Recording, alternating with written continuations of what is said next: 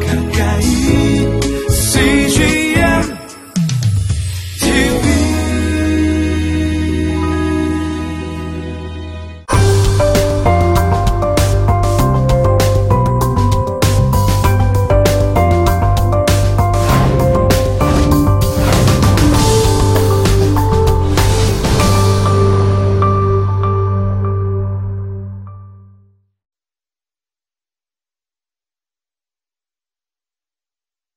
영적인 지도자라고 하는 사람은 공동체의 운명을 결정하기 때문에 지도자가 거룩해야 된다.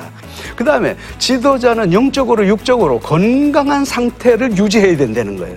이제 자기가 건강해야 우리 공동체와 사회가 건강해지게 된다는 거예요. 그리고 영적인 지도자는 하나님의 분깃을 사용할 때나 올려드릴 때 신앙의 모범을 보여야 된다. 전체적으로 따져보면 이처럼 지도자의 위치가 굉장히 중요하다는 거죠. 자, 이런 관점에서 어, 참 오늘을 살아가는 우리의 지도자들이 정말 하나님 앞에서 올바로 서야 된다. 이렇게 볼 수 있는 것입니다.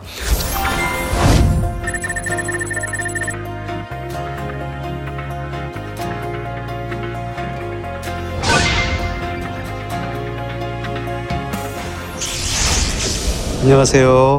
아, 부산 장신대학교에서 교수하고 있는 최무열 목사입니다. 아, 우리가 이제 건강한 사회, 건강한 아, 또 우리 교회 그리고 공동체에 대해서 생각을 하고 있는데요. 아, 우리 건강한 사회와 공동체가 되기 위해서는 우리가 반드시 공동체 전체가 반드시 기억해야 할 일들이 있을 거예요.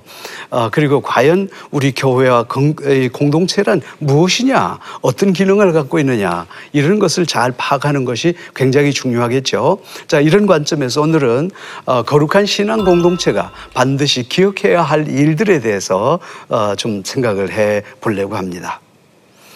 아, 오늘의 포인트입니다. 우리가 이 세 가지 관점에서 한번 보시죠. 아, 그첫 번째는 절기에 대해서 얘기를 합니다. 그런데 이 절기는 어, 반드시 어떤 것을 어, 잊지 않고 기억하기 위한 거다. 라는 것을 우리가 아, 기억 아, 생각해야 되겠고요. 그 다음에 또 우리 하나님의 공동체 사회와 이런 공동체는 어, 반드시 어, 세상의 빛과 또 세상의 떡의 사명과 세상의 그런 향기로 살아야 된다. 이걸 두 가지를 생각해야 되겠고요. 어, 세 번째는 결국은 이제 자녀의 운명은 어, 부모가 이제 결정하는 거. 그처럼 우리가 참 어, 거룩한 신앙 공동체에서는 어, 자녀 교육에 대해서 영적인 교육에 대해서 최선을 다해야 된다라는 이런 기- 어, 관점에서 어, 쭉 한번 말씀을 생각해 에, 보십시다. 어, 그첫 번째 나타나는 게 뭐냐면요. 어, 하나님께서 모든 이스라엘 신앙 공동체에 그렇게 말씀하시죠.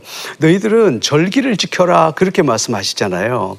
자, 그러면 하나님께서 이런 절기를 제정하시고 또 이런 그 절기들 만드신 분명히 이유가 있을 건 아닙니까? 그죠? 왜 그러셨을까? 우리가 이것을 어, 잘 살펴보는 것이 바로 레위기를 잘 이해하는 길이다. 그렇게 볼 수가 있습니다.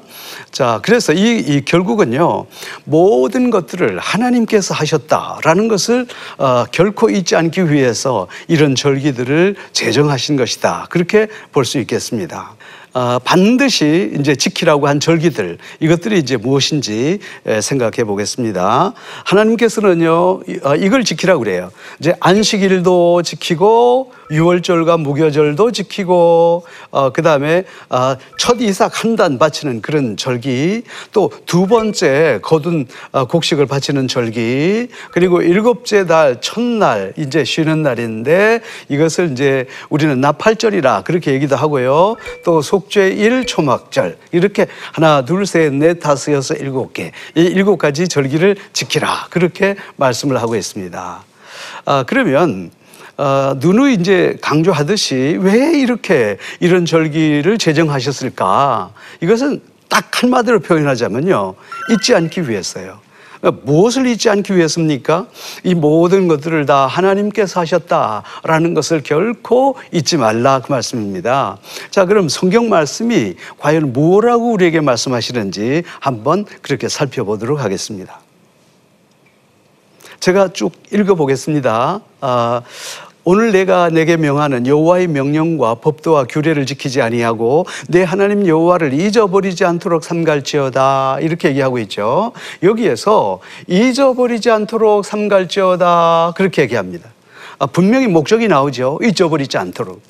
내가 먹어서 배부르고 아름다운 집을 짓고 거주하게 되며 내 소와 양이 번성하며 내 은금이 아, 증식되며 내 소유가 풍부하게 될 때에 내 마음이 교만하여 내 하나님 여호와를 잊어버리지 않을까 염려하라 그렇게 했습니다. 그렇죠? 그러니까 항상 사람이 좀 배부르고 집도 짓고 평안해지고 이렇게 되면요. 우리 인간이라는 것은 딱 교만해지기 쉬운 존재라는 거예요. 그래서 그때마다 하나님께서 하셨다라는 것을 잊어먹는 존재라는 거죠.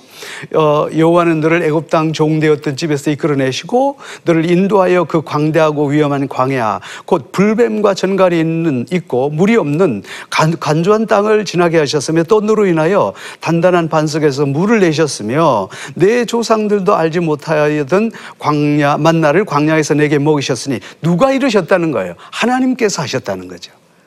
너는 이는 다 너를 낮추시고 너를 시험하사 마침내 내게 복을 주시기 위해서 이렇게 했다는 거죠. 결국은 여기서 아주 중요한 세 가지가 나타나는데요. 첫 번째는 아, 이 모든 것을 하나님께서 하셨다는 거 잊지 말도록 그 다음에 결국은 우리가 이런 일들을 통해서 교만해지지 않도록 세 번째는 결국은 이 모든 것을 잘 지킴으로 말미암아 우리가 하나님으로부터 복받기 위해서 하나님께서 이러한 그 절기를 명하셨다는 거죠.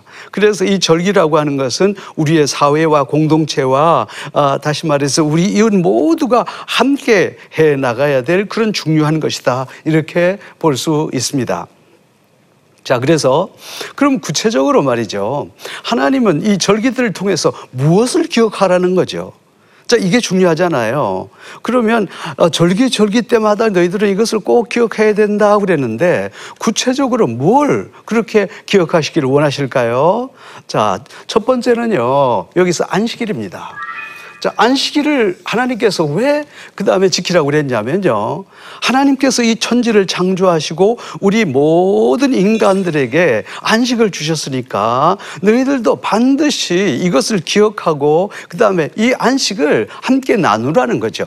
일곱 가지의 이 절기를 한마디로 얘기하자면요. 첫 번째는 기억하고 두 번째 하나님께 드리고 세 번째는요. 함께 즐거워하고 네 번째는 나누고 이게 바로 완전한 하나의 절기의 가장 핵심적인 내용이라는 거죠. 그러면 도대체 이 6월절이라고 하는 것이 뭘까요?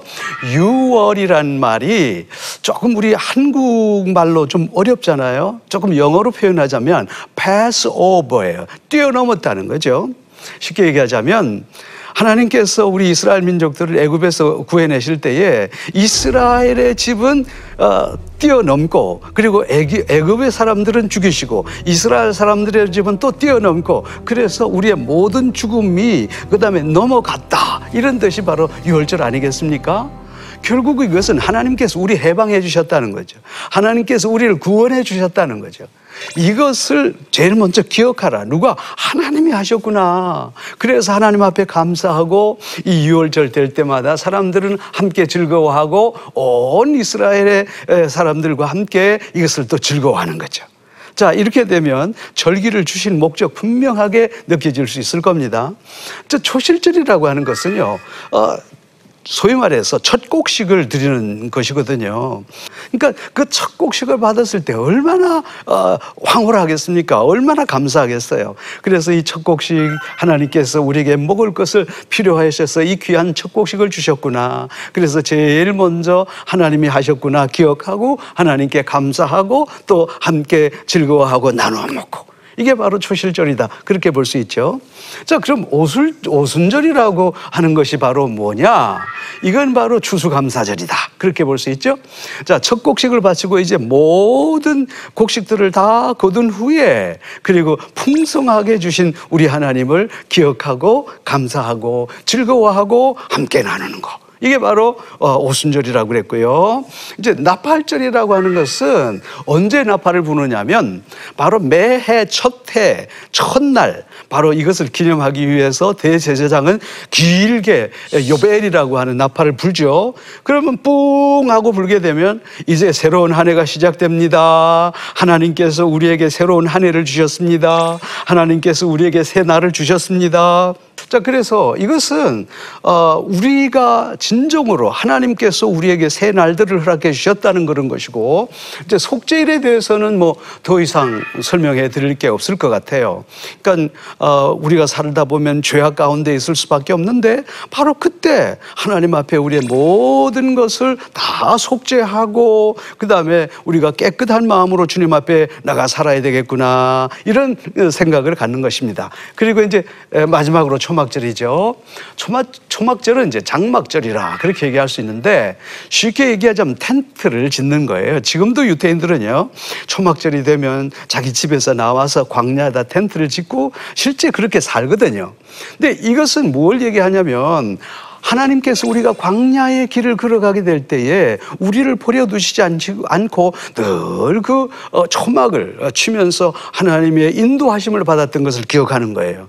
낮에는 어, 뜨거우니까 구름 기둥, 밤에는 추우니까 불기둥으로 그렇게 해서 우리를 인도해 주셨구나라는 것을 기억하고 그 초막에서 살았던 우리가 가난했던 시절을 기억하고 우리가 정말로 가난한 자들을 함부로 해서는 안 되겠구나 생각하고 제일 먼저 기억하고 하나님 앞에 감사하고 그리고 난 다음에 이걸 모든 성도들이 함께 즐거워하고 마지막에 서로 나누는 거. 이게 바로 오늘의 우리의 절기다. 그렇게 보면 틀림이 없겠습니다. 자, 그런데요. 이제 그 다음 때는, 단계는요, 어, 주의 거룩한 성소에서 항상 진열해야 될 게 나오는데 이게 바로 이제 24장으로 넘어갑니다. 그죠? 자, 24장에 가면, 어, 우리가 이제 거룩한 공동체에서 꼭 잊지 말아야 될 거. 그건 이제 세 가지를 얘기하고 있습니다. 그 세 가지가 무엇인지 한번 얘기해 보죠. 그러니까, 어, 24장이요. 굉장히 어려운 것 같아도 알고 보면 너무너무 쉬워요. 어, 뭐가 그렇게 쉬우냐면 여기 세 가지를 기억하면 될 거예요.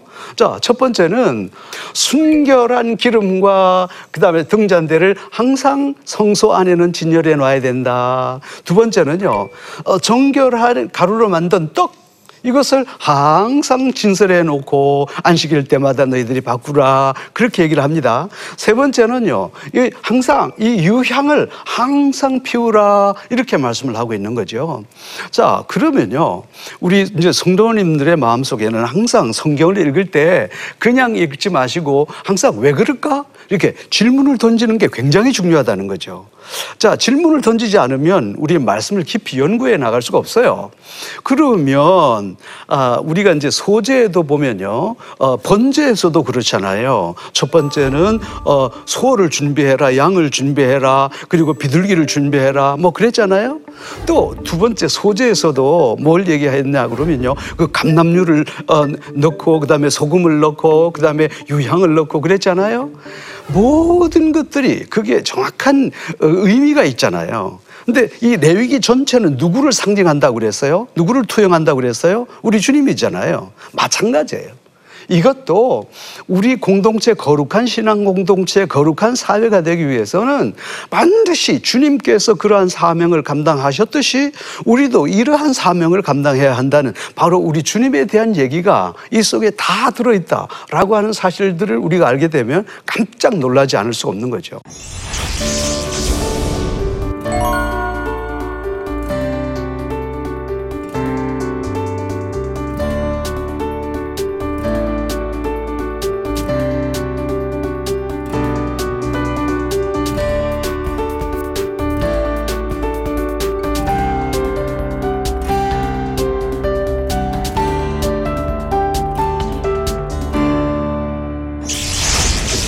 거룩한 성소에서 항상 진설해야 될 세 가지의 공통점이 있어요. 그리고 그 의미가 있어요.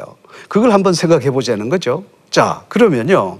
첫 번째가 뭐냐면 순결한 기, 기름입니다. 기름. 어, 순결한 기름, 기름인데 그러면 순결한 기념, 기름이 되기 위해서는 첫 번째 감남 올리브 있잖아요. 올리브를 집어넣어서 그 다음에 프레스를 합니다. 집어넣고 짜면요. 거기에서 이제 기름이 나오죠. 그런데 그걸 그대로 하면 안 돼요. 정제를 해야 된다는 거예요. 그럼 깨끗한 기름이 나온단 말이죠. 그래서 이제 불을 태우는 거죠. 어, 결국은 누구를 얘기를 할까요? 또 두 번째 한번 생각해 봅시다. 떡이잖아요. 그러면 순결, 이것도 반드시 순결한 떡이라 해야 된다. 그럼 떡이라고 하는 것은 밀가루가 빠져서 소재에서 얘기하듯이 그리고 그 속에서 어, 빵이 돼 가지고서 찢어져서 모든 사람의 생명을 살린다는 거죠. 그럼 결국은 이걸 또 누구를 얘기를 할까요? 세 번째 유향입니다. 이 세 번째 특징은요, 유향이라고 하는 것은 향이 이제 타면서, 타면서 이, 그 결국은 향기를 내는 거잖아요. 마찬가지예요. 모두 이 세 가지의 특징이 전부 희생이라는 거예요. 그럼 누가 희생하셨다는 겁니까? 우리 주님께서 희생하셨다는 거죠. 하나의 빛 대신 그리스도를 말씀하는 것이고 세상의 떡이 되신 예수 그리스도를 상징하고 그 다음에 세상의 향기 어, 다시 말해서 오늘의 교회 신앙 공동체 사회 특별히 우리 신앙 공동체인 교회라고 본다면 주님께서 이러한 사명을 감당해 주셨다는 거예요. 자기를 희생해 주셨어. 그러므로 오늘을 살아가는 우리의 모든 신앙 공동체와 또 우리 교회가 마땅히 이런 삶을 살아야 된다라는 것을 우리에게 잘 말씀해 주고 있다. 이렇게 볼 수가 있겠습니다.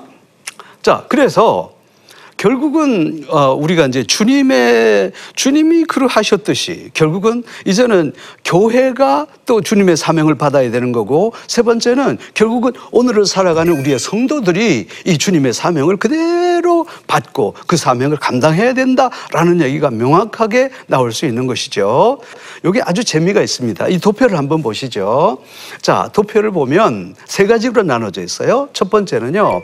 성소에 항상 있어야 될세 가지. 결국 예수 그리스도를 말씀한다고 그랬잖아요. 그러면 이것이 바로 오늘의 교회와 우리의 성도에는 어떠한 삶, 어떠한 것을 영향력을 줄 수 있느냐, 그걸 생각해 봐야 되지 않겠어요? 자, 성소에 있어야 될 세 가지. 정결한 기름과 불. 두 번째는요, 정결한 가루로 만든 떡. 그 다음에 세 번째는 정결한 유향. 이렇게 얘기됐잖아요. 이것은 결국은 우리 주님께서 세상을 밝히는 정결한 빛의 사명을 감당하셨다는 거예요. 우리 주님께서는 자기를 희생하셔서 세상의 떡이 돼서 모든 사람을 생명으로 이끌었다는 거죠. 자, 그리고 우리 주님께서는 자기를 희생해서 그야말로 세상의 모든 사람들에게 향기로 사심과 같이 오늘을 살아가는 우리의 교회의 사명이 바로 이 그리스도의 사명을 그대로 가지고 있다라고 보시면 틀림이 없겠어요. 그래서 우리 교회는 오늘의 성도는 결국은 어떤 사명을 감당해야 되냐면요. 세상의 정결한 빛의 사명을 감당해야 된다. 그럼 어떻게 해야 빛의 사명을 감당하죠? 자기를 희생해야 된다 이 말이에요. 두 번째는 우리가 교회 성도는 세상을 먹이는 떡의 역할을 감당해야 된다는 거죠. 왜 그럴까요? 우리 주님께서는 제자들에게 그렇게 말합니다. 아, 제자들이 막 5천 명 모여 있을 때 걱정하잖아요. 그래서 이 사람들을 어디서 먹이리까 그럴 때 주님께서 분명히 말합니다. 갈것 없다. 너희들이 그 다음에 먹을 것을 주라. 그렇게 말씀하셨잖아요. 오늘날 우리 주님은요, 우리 교회에게, 그 다음에 그리스도인의 공동체에게 말씀하십니다. 너희들이 세상을 먹이라는 거죠. 자, 그러면 세상을 먹인 사람이 누구 있냐? 요셉. 그 사람이 정말 세상을 먹였잖아요. 마찬가지로 오늘 우리가 이 사명을 감당해야 한다는 거예요. 그리고 교회와 성도는 세상의 정결한 하나의 향기의 역할을 감당해야 된다. 이렇게 볼 수 있는 것입니다. 그런데 오늘 이 말씀을 통해서 우리가 오늘의 우리의 교회를 진단해 볼 때 상당히 좀 마음이 아픈 거죠. 과연 정말 오늘의 교회와 성도가 세상의 빛의 역할을 감당하는가? 과연 오늘의 교회와 성도들이 정말 세상을 먹일, 먹이기 위한 그런 노력들을 감당하고 세상의 떡의 역할을 감당하는가? 그리고 과연 오늘의 교회가 우리가 세상의 향기의 역할을 감당하는가? 이걸 우리가 한번 진지하게 좀 생각을 해 봐야 되겠어요. 제가 그러면 오늘의 이 시대에 어, 정말 그 교회가 어, 세상으로부터 참 칭찬을 받아야 되는데 칭찬을 별로 못 받고 있는 것 같아요. 쉽게 얘기하자면요. 과거에는 교회가 사회를 걱정했잖아요. 지금은 사회가 교회를 걱정하는 그런 시대에 있다는 거죠. 자, 이런 관점에서 우리가 정말 이 그 레위기 24장의 말씀 너무너무 중요한 것이다. 이렇게 우리는 생각해 볼 수 있는 것입니다. 그래서 이 시대를 살아가는 정말 우리의 교회와 성도의 역할과 사명이 너무너무너무 크지 않나 그렇게 생각합니다. 어, 그, 이 말씀에 에, 이제 또 하나의 오늘은 이제 교회의 사명에 대한 그런 얘기를 나오다가 갑자기 어떤 자녀의 운명에 대한 얘기가 여기서 터져 나오기 시작합니다. 자, 그걸 한번 그렇게 생각해 봅시다. 그래서 우리가 19장부터 쭉 들어와서는 어쩌면 18장부터 마찬가지. 18장, 19장, 20장, 21장, 22장, 23장, 그리고 24장까지 절대 놓치지 않는 게 바로 뭐냐면 너희들의 자녀, 믿음으로 잘 양육해야 된다는 얘기를요, 엄청나게 강조를 하고 있습니다. 이처럼 하나님께서 이 시대를 살아가는 우리뿐만 아니라 우리의 다음 세대에 우리의 자녀들의 신앙교육 너무 큰 관심을 갖고 있다는 거죠. 그런데 오늘 24장에서 이 얘기를 또 다시 끄집어낸다는 거예요, 하나님께서. 우리가 이제 한마디로 표현해 나갈 때에 에, 조금 이제 단적이고 너무 좀, 어, 어, 좀 무서운 얘기도 될 수 있겠지만 결국 자녀의 운명은 부모가 결정 짓는다. 이렇게 봐도 우리는 좀 지나침이 없다. 그렇게 볼 수 있는 것입니다. 자, 이런 관점에서 오늘의 우리 이 교회 교육과 가정의 교육을 한번 생각해 보자는 거죠. 어, 결국은 어, 참 어, 우리가 어떤 가정에서 자라나느냐, 어떤 건강한 신앙 공동체에서 자라나느냐, 이것은 바로 이 사람의 모든 삶을 어, 그 다음에 결정짓는다 그렇게 볼 수 있는 것이죠.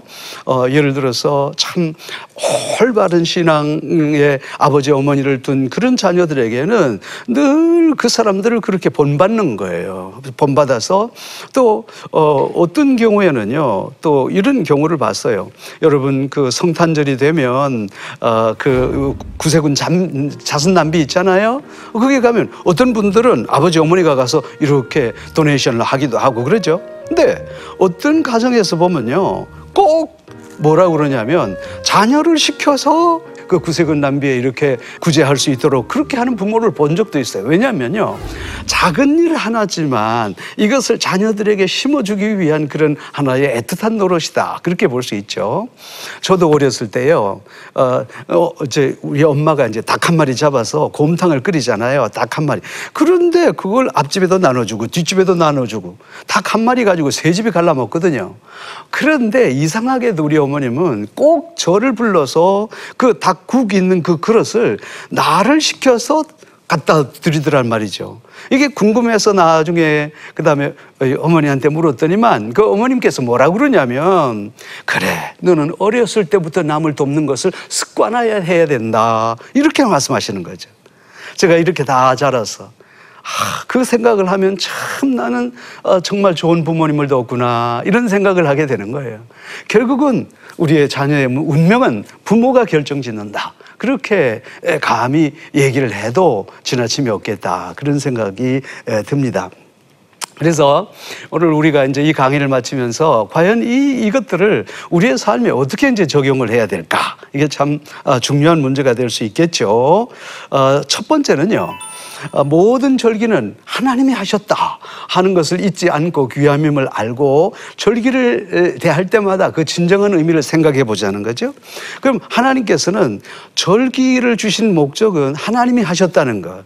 그래서 이것을 절대로 잊지 않기 위해서 그리고 또 하나님 앞에 감사하면서 함께 즐거워하고 함께 나누는 것. 이게 바로 진짜 절기를 주신 목적이라는 거죠. 자, 참 또 중요한 게 뭐냐면 오늘날 그 하나님의 성소에서는 반드시 그 다음에 등전불과 이 세 가지를 준비하라고 그랬잖아요. 이게 바로 뭐냐면 교회의 사명이에요. 이게 바로 오늘의 성도의 사명이에요. 다시 말해서 예수님께서 빛, 떡, 향기로 사셨다는 거예요. 그러므로 당연히 오늘을 살아가는 우리 교회와 성도들도 우리가 세상의 빛, 떡, 향기로 이렇게 살아서 칭찬받는 교회의 모습을 우리가 구성, 아, 아, 반드시 실현해야 되겠다. 이렇게 볼 수 있는 거죠.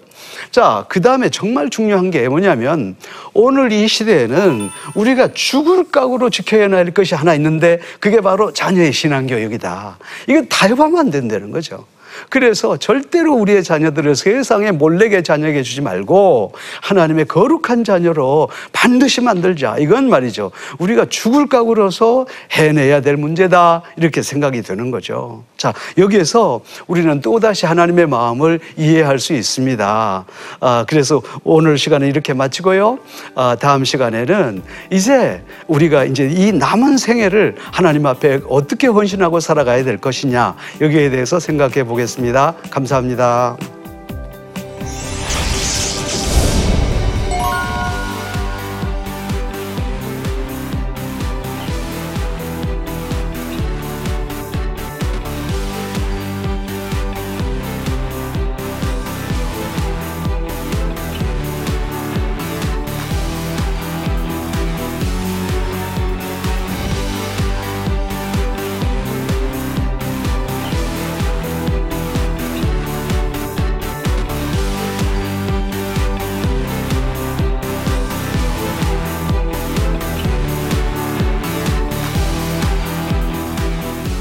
이 프로그램은 시청자 여러분의 소중한 후원으로 제작됩니다.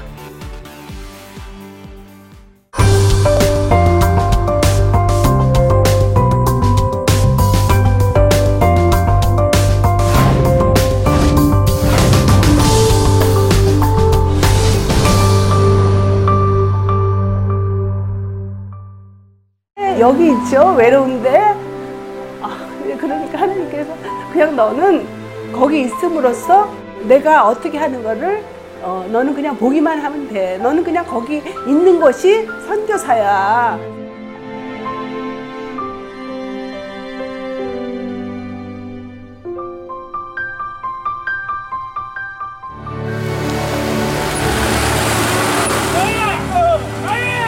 육개월을 그냥 손꼽아 기다리면서 이 산골까지 올까 했는데 드림 컴츄르다. 네, 정말 좋았어요.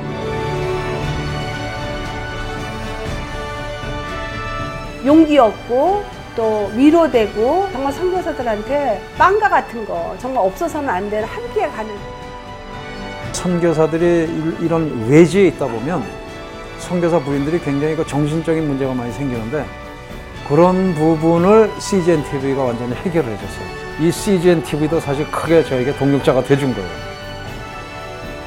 온 세상을 위한 복음의 통로 세상을 섬기는 방송 CGN TV 감사합니다. 감사합니다. 사랑합니다. 사랑합니다.